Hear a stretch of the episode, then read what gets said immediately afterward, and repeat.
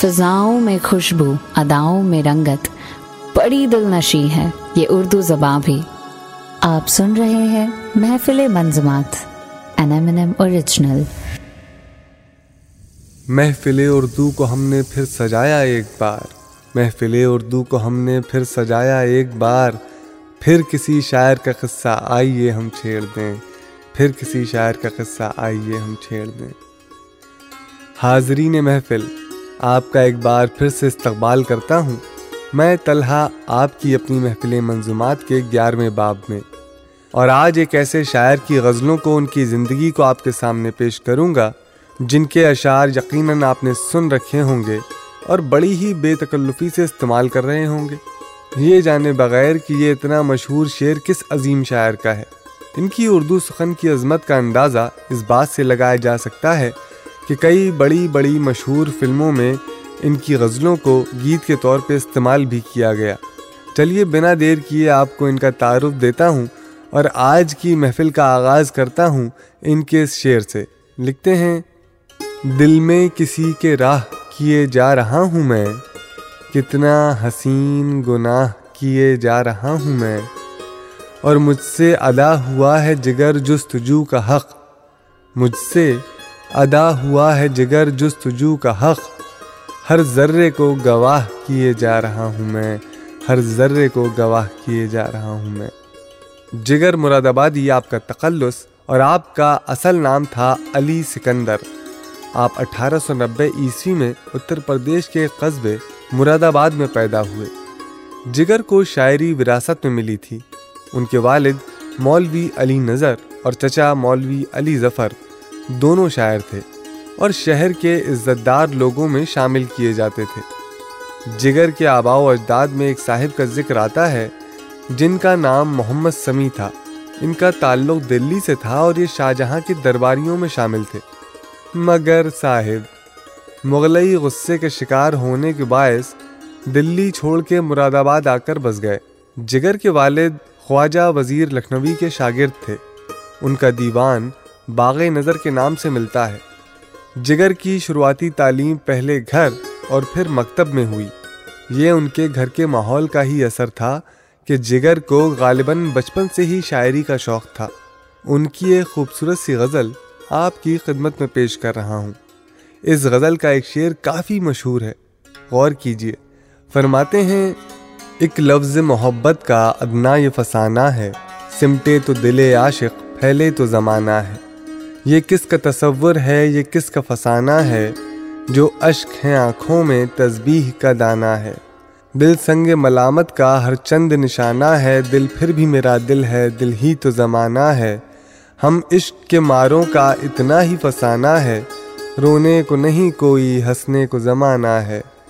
وہ اور وفائے دشمن مانیں گے نہ مانا ہے۔ سب دل کی شرارت ہے، آنکھوں کا بہانہ ہے۔ جو ان پہ گزرتی ہے، کس نے اسے جانا ہے؟ اپنی ہی محبت ہے، اپنا ہی فسانہ ہے۔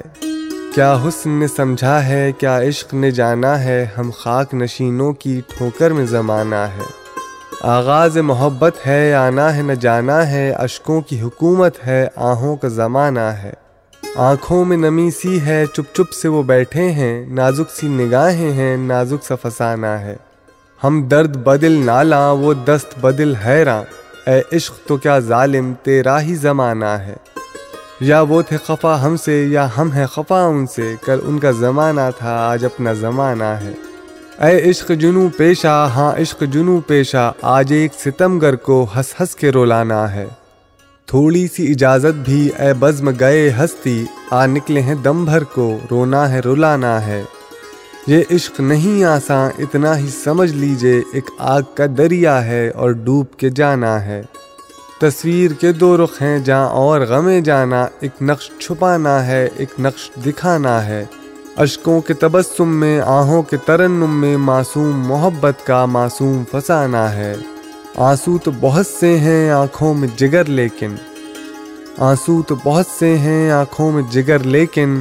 بند جائے تو موتی ہے، رہ جائے سودانا ہے۔ بند جائے تو موتی ہے، رہ جائے سودانا ہے۔ خیر تو شروعاتی تعلیم حاصل کرنے کے بعد جگر کو انگریزی تعلیم حاصل کرنے کے لیے لکھنؤ بھیج دیا گیا۔ یہاں انہوں نے نوی جماعت تک تعلیم حاصل کی اور انگریزی تعلیم میں کوئی خاص دلچسپی نہ ہونے کے باعث وہ پڑھائی پہ زیادہ دھیان نہ دیتے۔ لہٰذا نتیجہ یہ ہوا کہ نوی جماعت میں دو بار لگاتار فیل ہو گئے۔ اور اسی دوران ان کے والد محترم بھی دنیا فانی سے کوچ کر گئے۔ تو جگر کو واپس مراد آباد کا رخ کرنا پڑا۔ لکھتے ہیں کہ اپنا زمانہ آپ بناتے ہیں اہل دل۔ اپنا زمانہ آپ بناتے ہیں اہل دل۔ ہم وہ نہیں کہ جن کو زمانہ بنا گیا۔ جگر کو اسکول کے دنوں سے ہی شاعری کا شوق پیدا ہو گیا تھا۔ لیکن طالب علمی کے زمانے میں وہ اسے سب کے سامنے نہ لائے، جگر آزاد طبیعت کے مالک تھے اور بے حد حسن پرست۔ آئیے ان کے کچھ خوبصورت شعر آپ کی خدمت میں پیش کر رہا ہوں۔ سماعت فرمائیں۔ کیا حسن نے سمجھا ہے، کیا عشق نے جانا ہے، ہم خاک نشینوں کی ٹھوکر میں زمانہ ہے۔ دیکھا کیا پیارا، کیا خوبصورت شعر کا ہے۔ اسی رنگ میں ایک اور خوبصورت شعر لکھتے ہیں۔ ہم نے سینے سے لگایا دل نہ اپنا بن سکا۔ ہم نے سینے سے لگایا دل نہ اپنا بن سکا۔ مسکرا کر تم نے دیکھا دل تمہارا ہو گیا۔ مسکرا کر تم نے دیکھا دل تمہارا ہو گیا۔ اور ایسا ہرگز نہیں ہے کہ انہوں نے صرف حسن پرستی پر ہی شعر کہے۔ ان کے کچھ اشعار آپ کو غور و فکر کرنے پہ مجبور کر دیں گے۔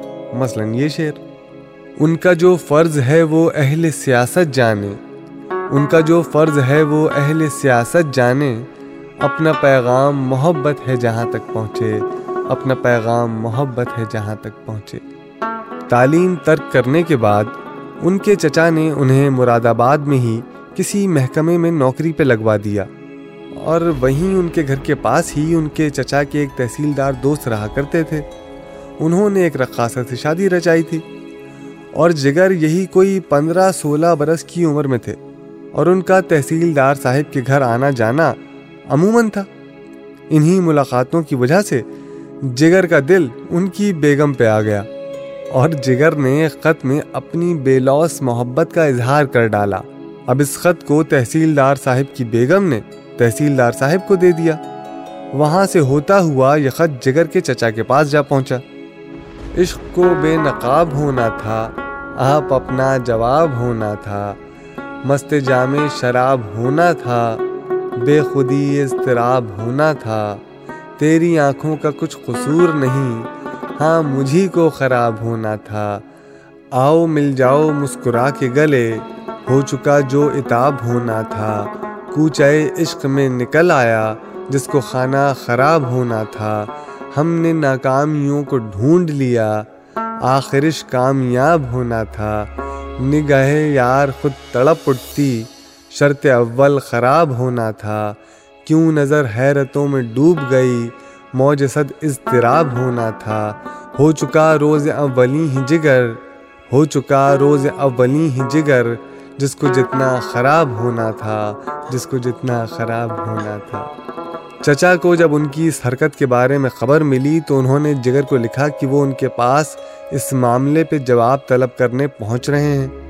مارے گھبراہٹ کے جگر نے کافی زیادہ تعداد میں بھانگ کھا لی اور بڑی مشکل سے ان کی جان بچ پائی، جس کے بعد وہ مراد آباد سے فرار ہو گئے اور کبھی چچا کو اپنی شکل نہ دکھانے کا فیصلہ کیا۔ خدا کا کرنا کچھ ایسا ہوا کہ ان کے فرار ہونے کے بعد چچا انتقال فرما گئے۔ اور جگر کی ملاقات دوبارہ ان کے چچا سے نہ ہو سکی۔ وہ جو روٹھیں یوں منانا چاہیے، زندگی سے روٹ جانا چاہیے، ہمت قاتل بڑھانا چاہیے، زیر خنجر مسکرانا چاہیے۔ زندگی ہے نام جہد و جنگ کا، موت کیا ہے بھول جانا چاہیے۔ ہے انہی دھوکوں سے دل کی زندگی۔ جو حسین دھوکا ہو کھانا چاہیے اور لذتیں ہیں دشمن اوز کمال، کلفتوں سے جی لگانا چاہیے۔ اور ان سے ملنے کو تو کیا کہیے جگر؟ ان سے ملنے کو تو کیا کہیے جگر؟ خود سے ملنے کو زمانہ چاہیے، خود سے ملنے کو زمانہ چاہیے۔ مراد آباد سے بھاگ کر جگر آگرہ پہنچے۔ اور وہیں ایک چشمہ بنانے والی کمپنی میں بطور سیلنگ ایجنٹ کا کام کرنے لگے۔ اس کام میں جگر کو جگہ جگہ گھوم پھر کے چشمے کے آرڈر لینے ہوتے تھے۔ شراب کی لت وہ نوجوانی میں ہی پال چکے تھے۔ لہٰذا اس دوران شراب اور شاعری آپ کی ہم سفر رہی۔ آگرہ میں انہوں نے وحیدن نام کی ایک لڑکی سے شادی کر لی۔ وہ اسے لے کر اپنی ماں کے پاس مراد آباد آ گئے۔ کچھ ہی دنوں بعد ماں کا انتقال ہو گیا۔ جگر کے یہاں وحیدن کے ایک رشتے کے بھائی کا آنا جانا تھا۔ اور حالات کچھ ایسے بنے کہ جگر کو وحیدن کے چال چلن پر شک پیدا ہو گیا۔ اور یہ بات اتنی بڑھی کہ وہ گھر چھوڑ کر چلے گئے۔ وحیدن نے چھ مہینے ان کا انتظار کیا اور پھر اسی شخص سے شادی کر لی۔ دنیا کے ستم یاد نہ اپنی ہی وفا یاد، اب مجھ کو نہیں کچھ بھی محبت کے سوا یاد۔ میں شکوہ بلب تھا، مجھے یہ بھی نہ رہا یاد۔ شاید کہ میرے بھولنے والے نے کیا یاد۔ جب کوئی ہنسی ہوتا ہے سرگر میں نوازش، اس وقت وہ کچھ اور بھی آتے ہیں سوا یاد۔ کیا جانیے کیا ہو گیا ارباب جنو کو؟ مرنے کی ادا یاد، نہ جینے کی ادا یاد۔ مدت ہوئی ایک حادثہ عشق کو لیکن اب تک ہے تیرے دل کے دھڑکنے کی صدا یاد۔ ہاں ہاں تجھے کیا کام میری شدت غم سے؟ ہاں ہاں نہیں مجھ کو تیرے دامن کی ہوا یاد۔ میں تر کے راہ و رس میں جنو کر ہی چکا تھا۔ کیوں آ گئی ایسے میں تیری لغزش پا یاد؟ کیا لطف کی میں اپنا پتہ آپ بتاؤں؟ کیا لطف کی میں اپنا پتہ آپ بتاؤں؟ کیجے کوئی بھولی ہوئی خاص اپنی ادا یاد۔ کیجے کوئی بھولی ہوئی خاص اپنی ادا یاد۔ جگر بے سر و ساما اور بے یار و مددگار تھے۔ اور اس نئی ذہنی اور جذباتی تکلیفوں کا سامنا ان کی شراب نوشی کی عادت بھی نہ کر پا رہی تھی۔ اسی دوران وہ گھومتے گھومتے گونڈا پہنچے اور وہاں ان کی ملاقات ازغر گونڈوی سے ہوئی۔ اصغر نے ان کی صلاحیتوں کو بھانپ لیا اور ان کو سنبھالا، ان کو دلاسا دیا اور اپنی سالی نسیم سے ان کا نکاح کرا دیا۔ اس طرح جگر ان کے گھر کے ایک فرد بن گئے۔ مگر صاحب سفر، شاعری اور شراب نے ان کو کچھ ایسا جکڑ رکھا تھا کہ شادی شدہ زندگی کی بیڑیاں انہیں زیادہ دیر تک باندھ کر نہ رکھ سکیں۔ جگہ جگہ سفر کرنے کی وجہ سے جگر کا نام کئی الگ الگ جگہوں پہ ایک مقبول شاعر کے طور پہ پہچانا جانے لگا۔ ایک غزل آپ کی نظر کر رہا ہوں، لکھتے ہیں کہ، تجھی سے ابتدا ہے، تو ہی ایک دن انتہا ہوگا۔ صدائے ساز ہوگی اور ساز بے صدا ہوگا۔ ہمیں معلوم ہے ہم سے سنو محشر میں کیا ہوگا۔ سب اس کو دیکھتے ہوں گے، وہ ہم کو دیکھتا ہوگا۔ سرے محشر، ہم ایسے آسیوں کو اور کیا ہوگا؟ درے جنت نواں ہوگا، درے رحمت تو وہاں ہوگا۔ جہنم ہو کہ جنت جو بھی ہوگا، فیصلہ ہوگا۔ یہ کیا کم ہے، ہمارا اور ان کا سامنا ہوگا۔ ازل ہو یا ابر دونوں اسیر زلف حضرت ہیں۔ جدھر نظریں اٹھاؤ گے یہی ایک سلسلہ ہوگا۔ یہ نسبت عشق کی بے رنگ لائے رہ نہیں سکتی۔ جو محبوب اس خدا کا ہے، وہ محبوب خدا ہوگا۔ سیانہ بھیج دے گا ہم کو محشر سے جہنم میں۔ مگر جو دل پہ گزرے گی وہ دل ہی جانتا ہوگا۔ جگر کا ہاتھ ہوگا حشر میں اور دامن حضرت۔ جگر کا ہاتھ ہوگا حشر میں اور دامن حضرت۔ شکایت ہو کہ شکوہ جو بھی ہوگا برملا ہوگا۔ شکایت ہو کہ شکوہ جو بھی ہوگا برملا ہوگا۔ جگر ایک انتہائی جذباتی وفادار صاف گو محبوب وطن اور ہمدرد انسان تھے۔ کسی ایک کی تکلیف ان سے نہیں دیکھی جا سکتی تھی۔ وہ کسی سے ڈرتے بھی نہیں تھے۔ لکھنؤ کے وار فنڈ کے مشاعرے میں جس کی صدارت انگریز گورنر کر رہے تھے، انہوں نے اپنی نظم کہتے بنگال پڑھ کے سنسنی مچا دی تھی۔ کئی ریاستوں کے حکمران جگر کو اپنے دربار کی زینت بنانا چاہتے تھے، مگر جگر ہر بار کوئی نہ کوئی بہانہ بنا کے اس بات کو ٹال جاتے حد تاکہ ان کو پاکستان کی شاعری اور عیش و آرام کی زندگی کی ضمانت دی گئی۔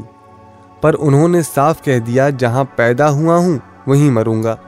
جگر ایسے شاعر ہیں جن کی غزلیں پرانی روایت اور بیسویں صدی کا رنگ دونوں اپنے میں سمیٹے رکھتی ہے۔ جگر اپنی شاعری میں اخلاق پیدا کرنے کی گزارش نہیں کرتے۔ حالانکہ ان کی شاعری کا اخلاقی پس منظر کافی بلندی پہ پایا جاتا ہے۔ ایم ایم ٹاکیز جگر مراد آبادی کے اس عظیم تعاون کے لیے ان کے تہ دل سے شکر گزار ہیں اور ان کو خراج عقیدت پیش کرتے ہیں۔ دل کو سکون، روح کو آرام آ گیا۔ موت آ گئی کہ دوست کا پیغام آ گیا۔ جب کوئی ذکر گردش ایام آ گیا، بے اختیار لب پہ تیرا نام آ گیا۔ دیوانگی ہو، عقل ہو، امید ہو کہ یاس۔ اپنا وہی ہے وقت پہ جو کام آ گیا۔ دل کے معاملات میں نہ سے شکست کیا۔ سو بار حسن پر بھی یہ الزام آ گیا۔ سیاد شاد ماں ہے مگر یہ تو سوچ لے۔ میں آ گیا کہ سایہ تہ دام آ گیا۔ دل کو نہ پوچھ مار کائے حسن و عشق میں۔ کیا جانیے غریب کہاں کام آ گیا۔ یہ کیا مقام عشق ہیں ظالم کے ان دنوں۔ اکثر تیرے بغیر بھی آرام آ گیا۔ احباب مجھ سے قطع تعلق کریں جگر۔ احباب مجھ سے قطع تعلق کریں جگر۔ اب آفتاب زیست لب بام آ گیا، اب آفتاب زیست لب بام آ گیا۔ تو یہ تھے اردو سخن کے جادوگر شاعر جگر مراد آبادی۔ اب اپنے دوست طلحہ کو دیجیے اجازت اس وعدے کے ساتھ کہ اگلے باب میں آپ سے جلد ملاقات ہوگی۔ تب تک آپ کو جگر کی اس عمدہ غزل کے ساتھ چھوڑ کے جا رہا ہوں۔ سماعت فرمائیے۔ ایک لفظ محبت کا ادنا یہ فسانہ ہے۔ ایک لفظ محبت کا ادنا یہ فسانہ ہے۔ سمٹے تو دل عاشق، پھیلے تو زمانہ ہے۔ سمٹے تو دل عاشق، پھیلے تو زمانہ ہے۔ ایک لفظ محبت کا یہ عشق نہیں آسان اتنا سمجھ لیجیے یہ عشق نہیں آسان اتنا ہی سمجھ لیجیے ایک آگ کا دریا ہے اور ڈوب کے جانا ہے۔ ایک آگ